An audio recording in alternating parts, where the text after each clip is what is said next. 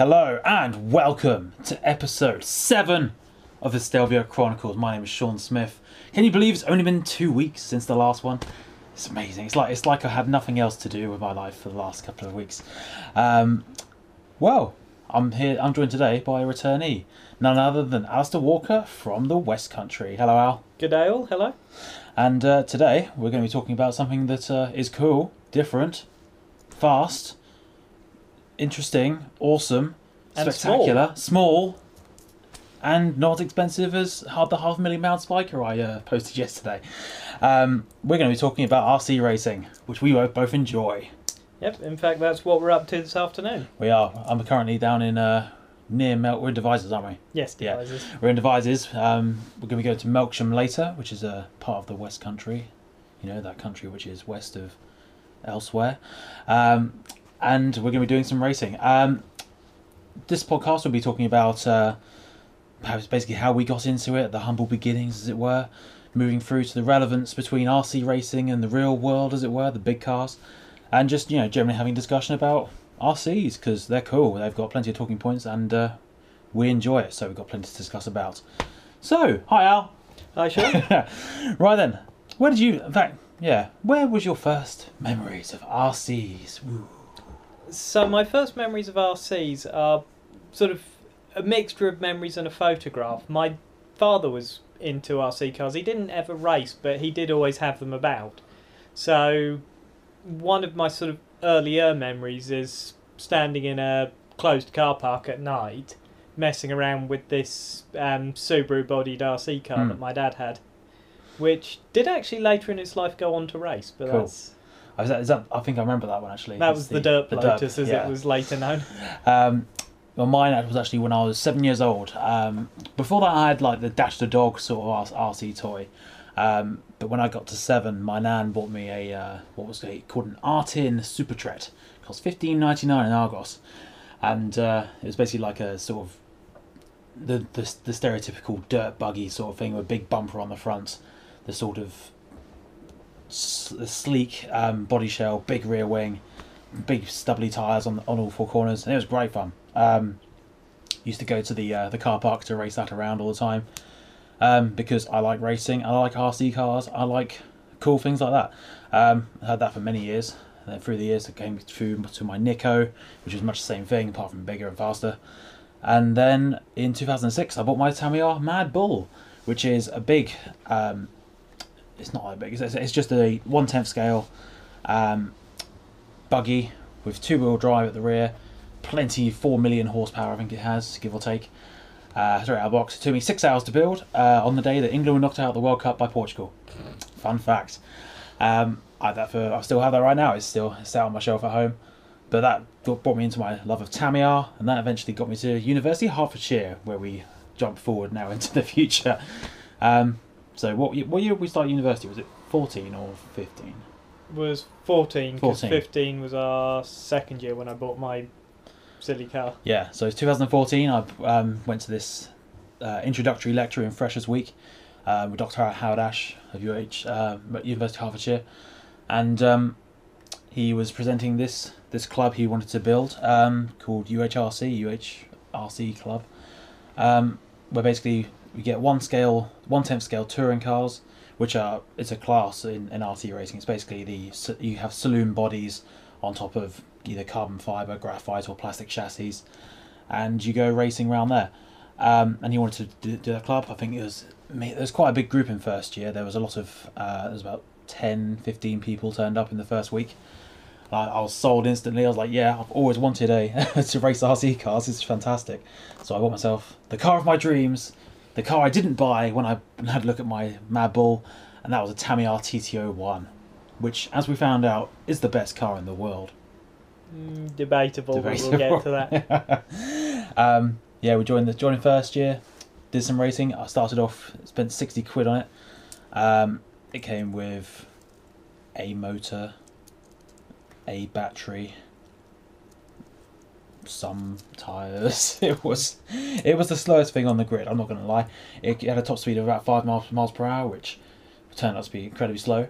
Uh, and um, yeah, as it turned out, I had to do a, a, a proper old school development race um, to get that car up to speed, which included changing the motor, changing the battery, actually doing some setup on the tyres because it was originally a drift a drift spec car, which meant the the wheels had outbound uh, camber, and yeah, it was it was what Howard described as basically a brick um, in terms of its suspension. so uh, I had to soften it all up and make it good for racing. Um, by second year, it was a, a much more competitive car. I sort of had I'd learnt the ropes of driving touring cars properly, and uh, I decided to try and reel some of my fellow uh, university people in and uh, to join me to have some fun. And that's where Alistair comes in. Yeah, so that's where I'd come in. I so in between the years of remembering going down to a car park and starting racing, I had had a one tenth off road buggy. That thing never really got fully built. Um, I never actually met, did the body shell for it. It just got messed around with occasionally.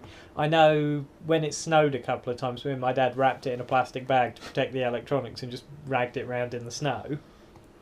I then decided a couple of years, so it would have been about 2012, that I fancied a 110 touring car. So I sold some little RC cars and this off-road buggy, and I went and bought something called an HPI RS4. And I kind of I got this car working. I got a nice um, Tamiya, not Tamiya, HPI Ford Mondeo touring car shell, the rapid fit ones. And I started painting that, and I just used to drive around B&Q's car park with it. And then that kind of ended up sitting for a year until Sean said to me, "Oh yeah, Al, you should come along. This is great." And and I was right. Yeah, and I pretty much ended up in the same place Sean described. I took this car to its first meeting. It had never been raced by me. I'd never done RC racing. I've reasonably experienced racer. I've done three years of short oval racing in the UK. I've Full done, size yeah. racing. I've done some little bits of karting here and there. I do a lot of sim racing. So, yeah, then decided I was going to give this RC stuff a go got to my first meeting and I was slow as heck. I couldn't keep up with anything down the straights. Um, and I could go flat through the corners. My car was that slow. It's quite fun going flat through corners. It is. I do miss it occasionally. Um, I can go flat through sweepers now with the current car. Yeah. But the fact was that both of us, in our infancy of the sport, um, we had these cars which were just blown out the water. Um, so we both had to do what is known as the development race. Um, and it turned out that in that presentation Howard showed to everyone saying, "Oh yeah, you need about five hundred pounds to uh, get a, a, reasonably high spec fast car." That's what he said. Yeah, in his presentation, um, and I thought, "Nah, it won't be that much." Three years down the line, it was five hundred pounds I'd spent on my Tamiya. But to be fair, a lot of that had been in replacing parts and upgrading parts, which I should, if I, if I'd done these days, I'd probably spend about two two hundred quid. We'd probably get you a half decent one these days, two hundred fifty quid if you wanted to go through all the upgrades. But um, I mean, yeah. to anyone listening, I could, and I will. Um, I'll send it to Sean and get him to post out with the mm. podcast. I could probably set up a touring car for first season from having absolutely nothing to being on the grid for about 250 300 yeah that's including all the electronics all the uh, there's a lot of electronics um, and all the radio radio gear you can probably get. About 300 pounds will get you onto the the unembarrassing level is what I would call it um, at University of Hertfordshire. But um, yeah it turned out but, but should, we should definitely point out first before we move on as much money as we did end up spending with our development race, um, money does not equal happiness or success or wins because I never won. Well, I won lots of races, but never any events. That I spent more money than anyone else. Um, you have to learn. You have to use a lot of logic. You have to go onto a lot of um, websites and get a lot of people's opinions to get the best out of your cars. Um, a lot of that through my, my case came through trial and error, um, and sort of just learning on the fly. Al, when he uh, when he when he was in second year and joined joined the fray, um, he did a lot of trial and error, but he also did a lot of you did a lot of um, a lot of research as well into each car you were doing in terms of how you wanted to, yeah, I also especially after university. yeah, your listeners will probably. I went rather overboard when I started racing, so obviously I started with just the car I'd had going around car parks, and as I say, it was very slow. Um, so I went online to look for some upgrades for this Hmm. car, and what I ended up stumbling upon was another HPI RS4, which was a Generation Two and it had been someone else's race car before. Hmm. And the person was selling it as basically everything they'd owned they were getting out of RC racing. And I decided I was having that. And then I ended up the Subaru I mentioned messing around with my father with. I then picked that up from my house, so I had three chassis sat at home. I had two controllers, I think, at the time and I had some spare motors from where I'd bought this car, and I had a couple of spare speed controllers, and I just thought, I've got more than one working car here. So I decided I got one of my friends, one of mine and Sean's friends, and sort of said, much like Sean had said to me, Do you want to come and give it a go? Difference being, I have a car you can borrow. this then, as Sean saw, Sean during our time racing in the second year focused very much on his own car. Yeah, the SSR team, the second most successful team, quote unquote, um, slash driver car pairing. Actually, no, I was third. I was third, third, third most successful team until the AWR team emerged like a like a juggernaut. It was coming from tiny humble beginnings to I think it was what nine cars one weekend. No, it was eight at my peak, Eight. but that wasn't regular. Yeah, So I then started running multiple cars. I ended up running all three that I had. who was your first driver? So, ooh, Was it Chris or Sam?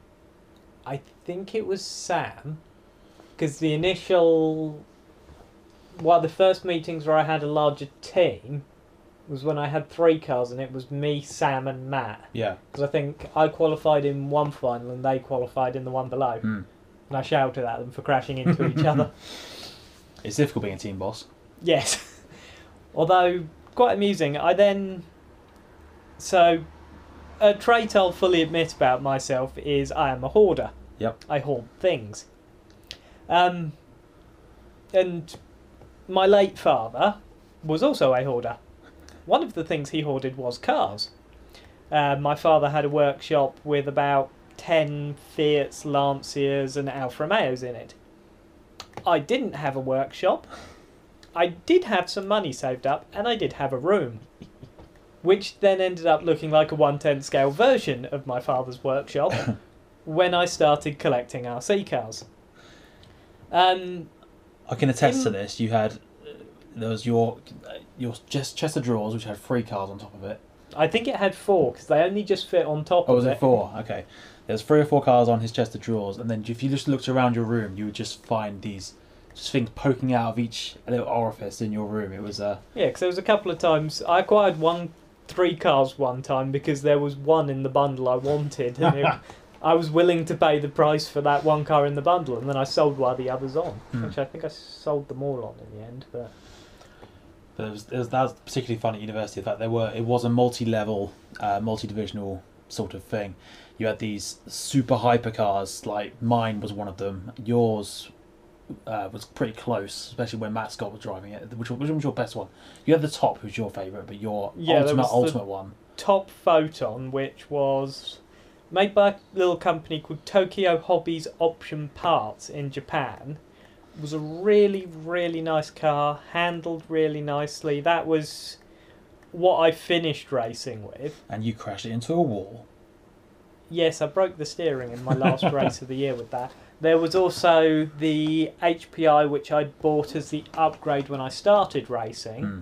and that was the one. I think that one went directly to Matt Scott, and Matt Scott always pretty much had that Yeah. car. And then we came down the list, um, especially with the AWR franchise. Um, you came down to the, the sort of reasonable level ones. You did some uh, uh, I, with Sam, I helped him when he bought his Maverick Strada in first, yeah, because. Sam abandoned me. Yeah, he uh, we had we had we had politics at, at University of Hertfordshire RC Club. Um, they had the the team fracturing apart and growing still. Um, Green GP, I think it was called from Sam. Uh, came apart with his Maverick Strada. Um, actually did pretty well for the first half of the year um, before your we have developed him. and um, Yeah, well, the problem is I just kept acquiring cars. Yeah. Anytime I was bored, a car would turn up. I actually it was kind of a mini goal at the time. There was four generations of HPI RS4, and for a few meetings, I had myself and three friends that were my drivers, and we had every single generation of RS4 it was brilliant. running I together. still I still remember. I think was it the the Pro Three or the the something the Evo Three, which was the one you tried to uh, get one Mm. converted, just didn't work at all. no, that was the Pro 4. Oh, That was the because the one, two, and threes were belt driven. That's right. The four was shaft driven, and I'd always wanted this car. It was the one when I bought my original 110 touring car. It was the car I'd looked at and thought, I want that. That's cool as Hmm. anything. Came to the reality, and it just it, that. Yeah, I bought it work. and it was horrible. I sold it for spares in the end. Sounds like my my my TO7 I sold this year. Um, I still think you should have kept that car. well, I mean that's that's that's. At this point, I would have bought that car off you. Well, you should have told me. I didn't know I wanted it at the time. How much did you sell that for in the end? Uh, hundred. and- I basically got paid for it, 130. So I made I made, I made lost no money, and then I gave all the money to you for your mini. Yeah. Uh, if I'd known I wanted it, I probably would have done a straight swap. Oh, it doesn't matter. It's essentially what happened anyway. Um, anyway, so we uh, we we had the multi multi layered divisions sort of in University of Hertfordshire Racing, and uh, that that was, you had strict fights between drivers. You know, proper feuds. You had these little inter team battles as well, especially when Chris beat you in second year in the championship. Oh, in your own team? With my own car. Yeah, the better bit, I think, what I thought was funny was when Chris did a walkout one weekend because you had so many cars that he that were having so many trouble, so many little tiny troubles with, and you you were getting a bit a bit stressed about the whole situation, which was completely understandable. And Chris was like, no, I'm gonna, I'm gonna, I'm not gonna ra- race you. I'm gonna let Al chill out, sort sort sort stuff out, and I'll come back next week. So just, I don't remember him walking oh, no, no, has no one told you that story? No, I Oh, don't Chris. remember that. Chris, mention in the comments later that that was that was my favourite story. Um, then we had the breakup, obviously, with Sam leaving the team. Uh, we had, you had the you had Jordan Baxter, Monty, Gavin, Danny Clayton raced raced for you once. Briefly, yes. Yeah. I think um, Alex Bull raced for me once. Yeah, as well. Bull Alex. Because Uh, I know I always had. It's not a requirement of RC racing, but it's something I do personally. Is much like um, you see British touring cars where they have the driver's surname in the window. I always did that. that was cool. and there were some cars that were always the surname in the window was always changing. On that note, Chris, your surname is too long. Um, but no, it was an awesome time. And then we come to after university. After I finished third, two years running. Fuck you, Ryan. Beaten by one point. I think you may want to edit the FU out. Well, I'm allowed to do it. It's my it's my thing. I can do what I want. Anyway, um, he beat me, and then we went to. I went on on mini retirement for a while. That's what I called it. Um, Al, you then went back home, found a, new RC place, which is where we're going today.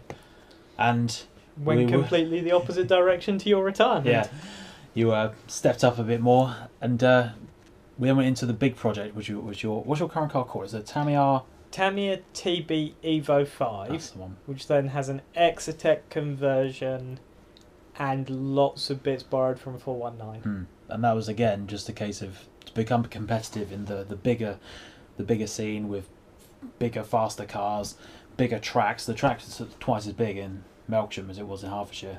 I'd looked at a video recently. It was it's, it's literally much it's two carpets wider. It's a it's a big difference.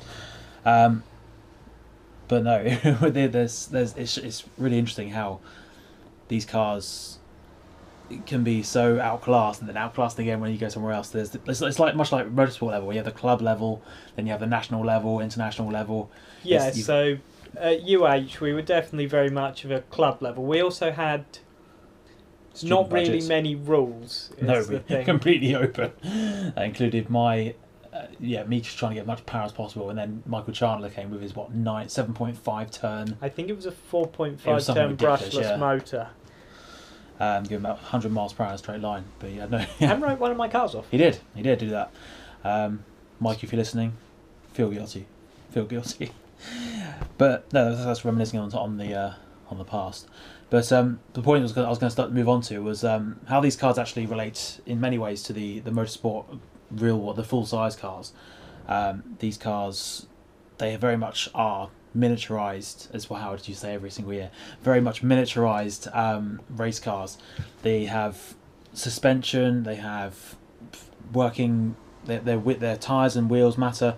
The way that they're set up with camber and toe and their adjust their adjustability on angles for everything. It's and the stiffness. I find that was the biggest change from from my, my yeah, car. chassis stiffness does make a big difference. There's also things that you can adjust on RC cars that you might not always think of adjusting Mm. on a road car. I mean, they are adjustable on things like F1 Le Mans cars.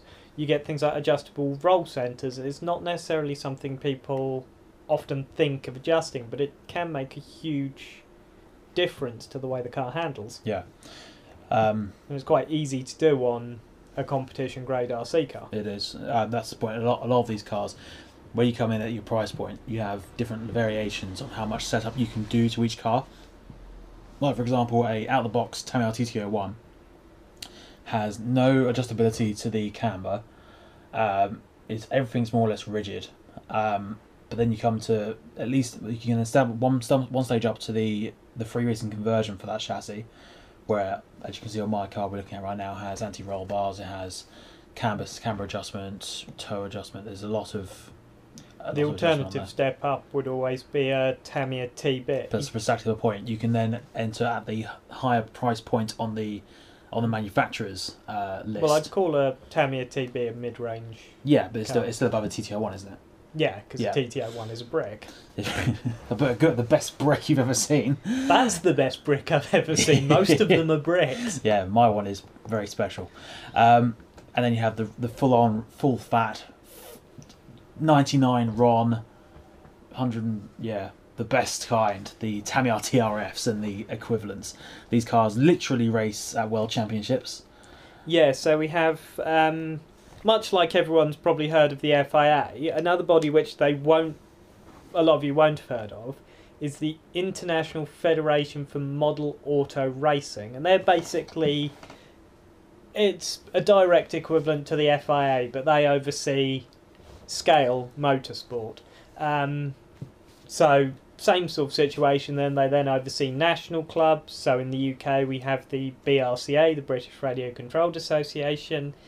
In America they've got ROAR, who are the Remotely Operated Auto Racers Association. Oh, I'm impressed by you remembering this. This is cool. Because I've actually raced with them. um, and then you've got other national members. Um, and a lot of these, so like the BRCA, are national body, is an affiliate member of the MSA, who are the body for full size motorsport. So it does tie in quite a lot. Mm.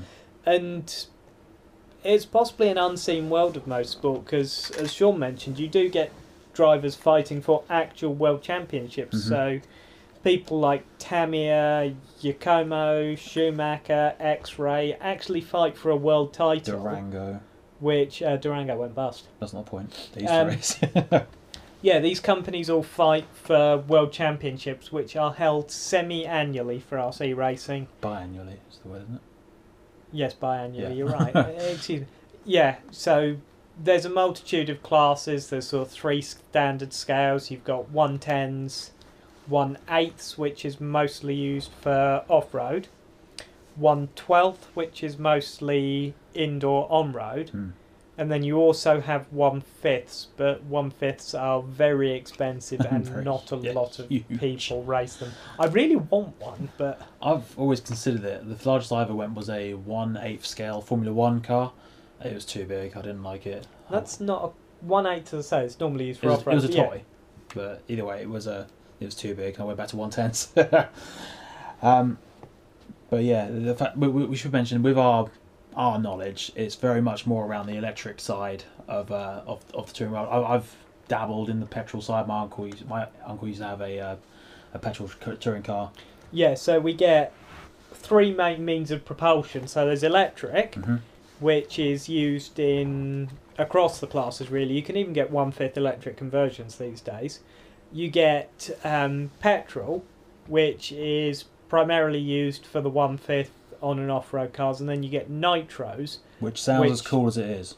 Yeah, they're two stroke. Uh, I think they're nitromethane engines, and they're used for one tenth and one eighth scale cars. So And they're rapid. yeah, they are very quick. Um, does depend slightly on the class and the layout as to how much quicker they are than electrics. I know the world championship level electric cars only really lose out to the nitros. It's partly on straight line speed, and it's also partly on the nitros are about ten millimeters wider than Mhm. electric cars. That's where you get body shells of 200 mil and uh, the normal 190 mil, which is the uh, the electric side. Um, but yeah, looking at the we can go back to go back to the cars. Um, I couldn't remember what I was going to say. Uh, the um, the cars themselves when they come. What was that? What's the noise? Um, the cars themselves they do have. We go back to the adjustability one more time. Um, one of the biggest factors is much like Formula One has with their tyres. Um, these cars run. Well, in our particular club we go to, they have a semi-stock um, tyre allocation. They have a choice. recommended tyre. Yeah. It is actually open tyre, but they have a recommended, which I'd say 95% of people run that Yeah. tyre. Um, but a lot of clubs, when you go outside of R1, they'll have a lot of stock tyres, stock um, hardness ratings, and that can ex- that can massively change the dynamics of your car. Um, you got to set up your um, as a result of your tyres, your car might you got to adjust the weight balance. You have to adjust the um, the stiffness in the anti-roll bars. You have to change the the camber angles. The oh, what's that? That is toe, isn't it? Toe. Yeah, the, the toe angle, which is how inward or outwards your wheels face. Um, there's a, there's so much you need to adjust to actually get the perfect handling car for the track situation you're you're racing in, whether it's a wide open fast track or if it's a tight and twisty one. Because I found particularly with my TTO one, when I changed from the the stock chassis tub for the TTO one to the free racing uh, graphite one, it would it massively changed the the stiffness, which made the, the car was pitching in faster. It was holding its line. It was much harder to drive it on fast, wide tracks. It, but it but it massively um, improved the um, the, the darty twistiness. slow speed Yeah, the, the slow speed stuff. Um, and I'm sure driving your as many cars as you have, Al, you've uh, found a lot of differences from car to car. Yeah, I've also. I've pretty much gone through a lot of the evolution of touring cars. So, another big thing that's changed over the life of these things being in competition is how they're powered. So, they used to run very basic brushed motors and uh, NiCad batteries. Mhm. through to these days we use three pole brushless motors and lithium polymer batteries which are a lot more stable and the cars were a lot quicker because of it. Yeah, a lithium polymer battery is very much the case that you'll have maximum power for about what about 80 90% of its charge and then it just drop off Yeah. instantly. Whereas you anyone who's had a toy car you'll find the NiCad and nickel metal metal hydride batteries will sort of slowly caress down to zero eventually and you'll start juddering when it gets too low. Um, and that's particularly helpful with racing because you need to try and have your top performance for as long as possible yeah so it was one of the big selling points when LiPos first came in which was around 2007 actually 'Cause i have researched it quite a bit Mhm. weirdly um, partly for other classes Hmm. uh, that I run in. Um, yeah, big thing of them was you maintain more of the car's performance for more of the run, especially so. Races aren't normally that long for electric RC cars. hmm Um, tonight's racing we run for four minutes around. Yep. Um, other tracks I've been to, five minutes is quite standard, and I have actually raced somewhere that did six. Ooh, did you get very tired by by the, by the end of it because your mental capacity you have to do by focusing on the track, watching all the hazards from other cars stranded in the middle of the, the uh, carpet to the barriers themselves and just keeping your mind in the game for what you need to do to keep a, very fast, very consistent pace. Yeah, I We're mean, looking at eight, eight second laps. time wasn't much for a challenge. The challenge there was I was running on tyres I'd never used before. Okay. So you did you find there was quite a change in the shift of uh, the balance of the car from the tyres and the the way Yeah, they were heating up? They were a harder tyre than what I normally use. Yeah, because I remember when I ha- had at University of we had these foam racing tyres. I decided to run 30 millimeter, which is a big uh, width for RC cars, um, front tyres, and I found my my front grip was fantastic. It was brilliant until three minutes into the race, where it became so it just grip rolled, which is when literally the car will dig in and roll itself over with its own momentum, um, going into corners. But I nearly left the field before I crashed a lot. Yeah, one of my drivers, Matt Scott, had exactly the same problem Hmm. with large foam tyres on. That's the point with the, with the drivers. You need to become someone who can react and can know what the car is vaguely going to do, uh, know how to drive around problems, whether that's damage related or if that's to do with tires or battery or anything else. Um, they they are very much real racing cars in, in a sense. They they just have just as many factors as most, uh, maybe not F one cars, but but ma- many racing cars you'll see on TV. You have to the drivers have to cope with very similar situations, and uh, yeah, they're cool cars, man. Actually, thinking of that, uh, one thing we haven't brought up yet that people might be surprised to hear is aerodynamics. Yes, that's I, I, I, I looked at my shelf for a good three minutes going, we're going to talk about aerodynamics, and I completely forgot about it. Um, yes, you want, do you want to kick that off? Yeah, so I've had quite a big experience with aerodynamics recently. For a large part of the time I've been racing, I'd resisted. Um, so me and Sean both run in one tenth touring cars, which are a very popular category. You can Mhm. find them all around the UK. There's national championship for them. There's loads of local championships. I bet to any of our listeners here that there is racing going on within a half hour drive of you, pretty much, unless you're in Scotland in which case you might need to drive a bit further.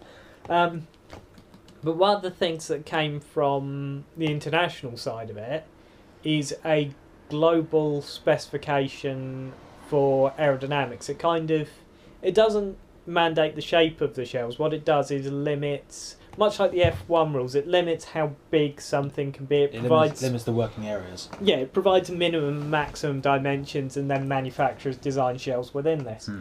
Um, so most of the time I've been racing from when I started until this year, I used a shell that predated this and a shell which wasn't necessarily designed solely for competition.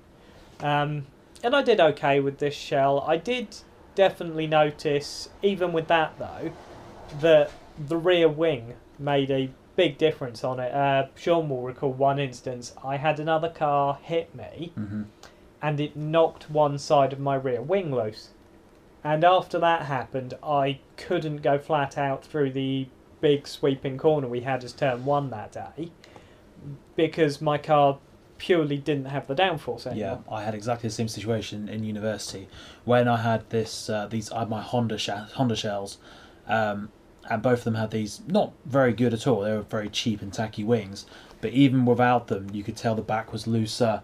It was not going into the corners. It wasn't very well controlled under braking, and I particularly found that out when I got into second year with my Fiari, which uh, regular listeners will uh, remember me saying to Sam the other day. Um, the is this was a car which was looked and sh- it was a Chinese knockoff shell of the uh, Ferrari FXX, and it had a one of these cheap wings which are taken off the rubbish struts, screwed it into the rear wing of the uh, of the E- FXX to actually give it quite a steep plane on the back, um, and it actually generated real downforce. Um, and this one time, I literally got whacked, much like how the wing got stripped off. And again, the car, the, the back of the car was just like it was on ice. It was skipping around all over the place. Um, but still, being me, I uh, I didn't fully appreciate the uh, the benefits of aerodynamics until I came to uh, down here to the um, the West Country to try their try their cars, and uh, I brought back from the dead my Dodger Dart shell, which is a protoform which conforms to the regulations which Alistair had just mentioned. Yeah, so I recently switched to one of these global body spec shells as well. I use uh, one from a different manufacturer. But it's not just. We've talked a lot about the rear wings. The shape of the shell in general and also where you mount it make big differences to how the car handles. Yep. How far forward it is relative to the wheelbase of the car makes a difference in the kind of response you get, whether you get a more darty or stable response. Mhm. Um, being at the level I'm at, I only have the one shell I race with. When you get up to the level of national championships and international things, drivers will quite often have multiple shells with them for a race meeting Yeah. and will change between them to find the one that gives them the best handling balance. Is that also For the that case? Is, is that also the case that if they have a big knock and it dents the shell, they'll want to swap it out for a new one potentially? Is that is that just a very is that a very extreme scenario they, they would go through, or would they just have be trying to find the best one for their car in particular?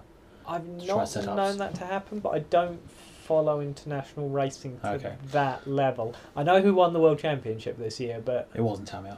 no, it was X-Ray this year. That's all I know. Is it wasn't Tamiya, therefore I didn't care. Um, I haven't won for a few years now. no, that's, but you know they, they still have won a lot. I think they're still the most winningest manufacturer in that Uh, category. in They're up particular. there. I think Tamiya and touring cars have five world championships. None of which with a Japanese driver, interestingly. Oh really? Yeah. A lot of which with a German called Marc Rheinard. Mm. And the Dutch bloke. Yes, I can't remember the Dutch man's name. Hmm.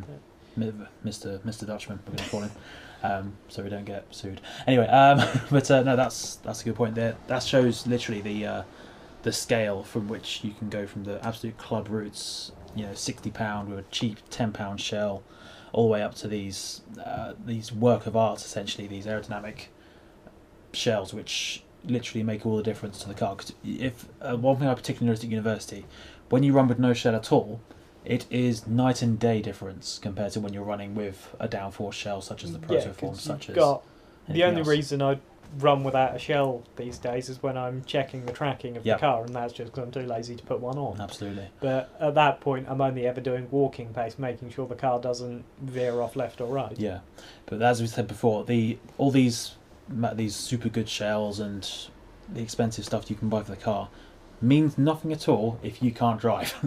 No, you could give the worst driver the a world champion's car, and they wouldn't be able to make use of it. It does come down. I have seen people with not the most expensive cars do really well on occasion, and I've seen the other way round. Um, you do get some people though that kind of like myself like to upgrade the car as like a sub hobby, much like people would do to a full size car. yeah, So, if you were to take my current RC race car, for example, that thing is. Uh, I wager there is not another one running to that specification anywhere. Mm, you can get uh, there is a lot of diversity between the manufacturers and then the the sub subgenres in the manufacturer itself, where people have done their different upgrades, they've done their different um, conversions, such as my one, um, or or indeed if they just kept it stock, or it's it's uh, very much people trying to find what's best for them and their their style, Mm. or indeed the people just trying just you know doing guesswork, trying to find out what might or might not work. Yeah, because you get several. There's several people I know. You get people that kind of upgrade their cars a lot more often, mm-hmm. go to whatever. I know X-Ray particularly, who are a very big RC manufacturer. They're world champions this year. They will bring out a revised car every year, which is a bit like a Call of Duty game. 'cause there's about three things on it that have changed, but they will bring it out anyway. Hmm. And charge Um, full price. Yes. Whereas someone like Tamiya, the manufacturer, me and Sean both get cars from, will bring cars out less frequently, but they're still of quite a high level if you buy their competition level stuff. like the TT-01. No, No, not a TT-01. A TT-01, if anyone's curious, is basically the best car in the world. a brick with a motor in it that you can buy for cheap. Yeah, you can literally buy them for like less than fifty quid with some electronics already inserted. Yeah, I could probably find about three on eBay for sixty quid at Yeah. the moment. But my one is not a standard TT-01. No, your one's Bar, bar, as standard as my one is. Um, yeah, Mike. I mean, let's just, just to go through some of the changes which you can do to RC cars.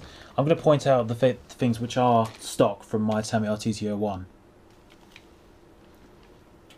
There's a screw hold, holding holding the uh, the bracket on, and that's it.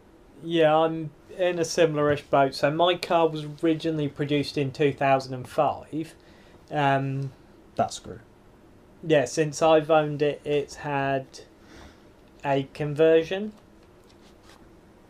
It's had the drivetrain, so the differentials changed for newer spec ones from later versions of the car.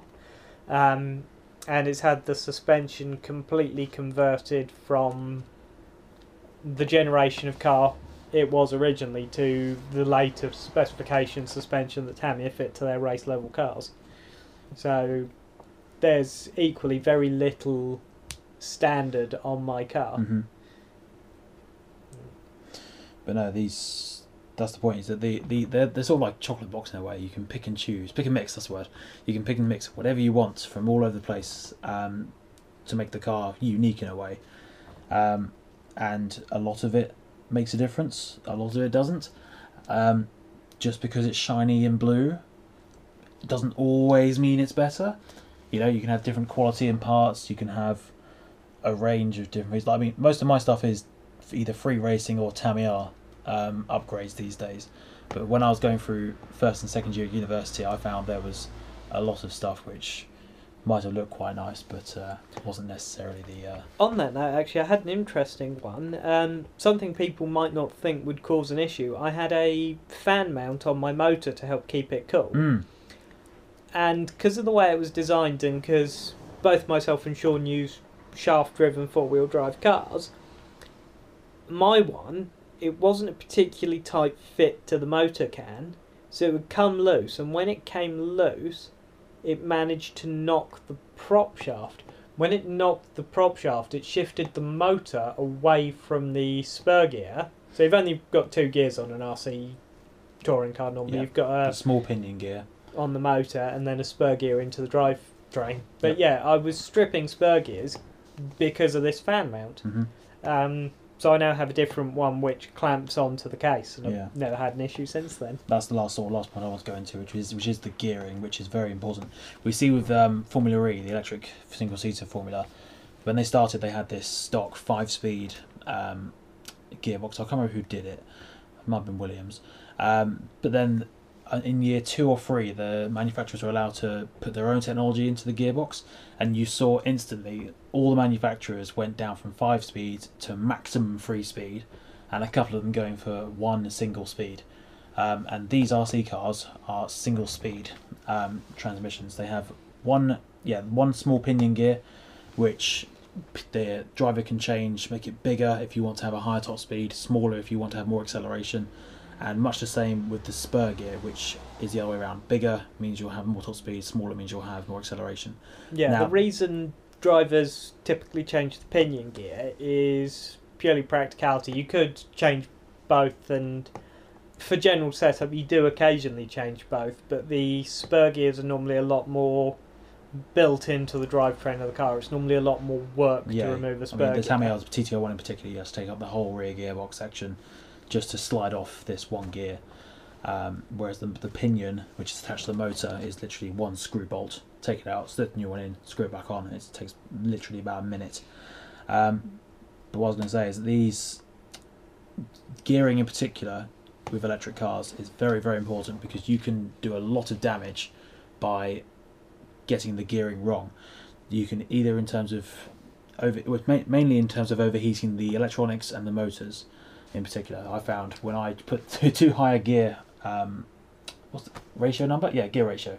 Yeah, if your gear ratio's lower, That's it. going for more top speed, and you're putting the motor under more load. Yeah, put it under more load. Can potentially overheat it. Yes, and I found uh, this was a particular case early on is that I had no idea about any of this, and I um I blew, I think it was three motors in two weeks, which was incredibly. Impressive. Yeah, these are brush ones, and it wasn't entirely my fault, but that's not the point.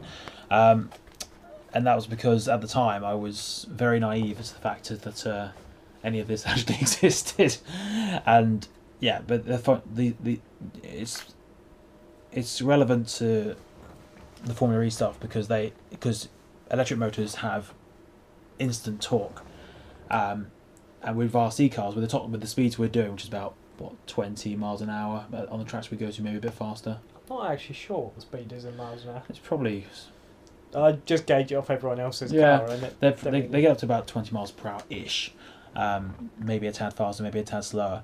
Um, but when it comes to that, we only needed the one gear, which is to take us out from zero to top speed, um, in the matter of what about two seconds, two or three seconds. Yeah, the other thing is, unlike, say, F1, we don't have pit stops in electric racing or anything. Unless you have a problem. yeah, and if you have to stop for a problem, that's pretty much your race over, isn't it? Yeah, Um, endurance So races do have it though. there's not many electric RC car endurance races. Yeah. But they do have. So anyway, sorry, carry on. Um, yeah. So we're not having to start multiple times, so you're mostly aiming for a range that gives you good acceleration while you're running, because you only really ever stop if you've had an incident. Other than that, you just keep rolling. Hmm. I mean, not literally, because that's a bad thing. It means you've done a bad setup. keep the wheels rolling. That's a good thing. um, but no, that's the point. These these cars are very much. They, they, as, as I said earlier, they are basically miniature race cars. They they react literally to what you, the driver, inputs into the steering, into the throttle, into the parts that go onto the car. Um, the way you choose to drive it and the way you choose to look after it, it makes a difference. Um, Yeah, I'd definitely say to anyone that's listening, if you can't afford to do full size motorsport, which let's face it, a lot of us can't, No. it's a nice fun. yeah, it's not quite the same, but it's a nice substitute for full scale motorsport, and it's quite a nice environment as well. That's, that was the last point I was going to make, which is the the uh, community um, for RC racing. We find, especially the clubs we've been to, um, my one in Alton I, I've been to, um, even though it's very small, they were very, very, very inviting people. They Yeah, I've had the same in Aldershot, where it's nice and inviting. That's Yeah. an outdoor track I go to. they uh, yeah. Generally speaking, most people are. are Although you might, it'll, it'll seem, especially at Melksham, where there's what, about thirty people sometimes turn up. Yeah, Um, it might seem quite daunting, um, seeing all these people with these all these really high carbon fiber cars, loads of expensive stuff around it, loads of shiny things. and normally piles of tools and parts exactly everywhere. it can seem incredibly daunting to anyone who's uh, just joining the sport um, but one thing I would say is there is such a good community in RC racing in terms of the people willing to help you with their knowledge banks of information, particularly you know people like Simon at uh, at, uh, at Melksham. Yes, Simon especially. Uh, There's also, especially if you decide you want to try racing somewhere else, if you're new to a track, you'll quite often find people are quite receptive. Hmm. I had this recently. I travelled to the US to visit my partner, and I went to race in Seattle. So Alistair first, is an international RC racer. yeah, one race in Seattle. Um, yeah, the Seattle club were absolutely lovely about it. I sort of emailed them a couple of times beforehand. They lent me a set of their spec tyre for their class. And yeah, were quite happy for me to come down and give it a go at their track. Yeah, it seems to be a university, just a, a generally. Whereas you might find in motorsport, everyone be very, very competitive, very on edge. When it comes to RC racing, they're they're very, they're, they're generally just nice people. And I'll be honest, with oval racing, I found as well, you got a lot of very friendly people. Yeah, true. I mean, it does obviously depend on which environment, which Yeah. same as same as our university, I suppose. Depends uh, who you ran into, but um, no, it's, RC racing's awesome. So, I mean, that's more or less it, I suppose, for this episode of uh, the Stelvio Chronicles. Um, Al, you'll be racing me tonight in the uh, West Country with the what's, what's this WWMCC West Wilts Model Car Club. Yeah, um, where we'll be racing there, and um, I imagine you'll beat me quite soundly. As long as I have my head screwed on tonight and Yeah. the car's working. um, but no, basically we'll be uh, having some fun tonight and uh, racing our hardest. Hopefully my car will not have its wheels fall off this week, which it did do last week, last time. Um, I've got new my new new servo. I've thrown loads of money at my car out, and it will make it better. Even though what I've said all the way through this podcast, money does not make things better unless you know what you're doing. But- yeah, that's a fair point. and this, as I said, for anyone interested after this podcast in starting, I'll send Sean this list to put up on the website. You don't need to throw lots of money at your car to get a good car. You have to spend it wisely rather yeah, there are certain things are worth buying a decent one of, especially things like radios. Mm, It's worth buying a decent radio yeah, because then you can adjust certain things that will really help the car's handling. yeah, And you quite often find with a slightly better radio, you get slightly smoother steering because um, essentially the radio has a better resolution to it. I would uh, compare it to official Sony PS PlayStation controllers compared to the knockoff brands, um, where it's, they have often heavier controls, more dead zone, similar. That it, it's very it's very interesting. You, with the radios, you can spend money and get the best product out of it, um, compared to the cheaper alternatives. Although there are some good value radios out there. Yes, of course- of course Unfortunately, the one I bought is out of production. That was probably the best value package I could ever Yeah. find. But But that's that's that's general conclusion. RC racing is awesome fun. It's fast, exciting, electrifying. Haha. I hope Um, you're proud of that. I'm, I'm very proud of that. I thought that one for about 51 minutes. Um, it's great fun. The community is awesome.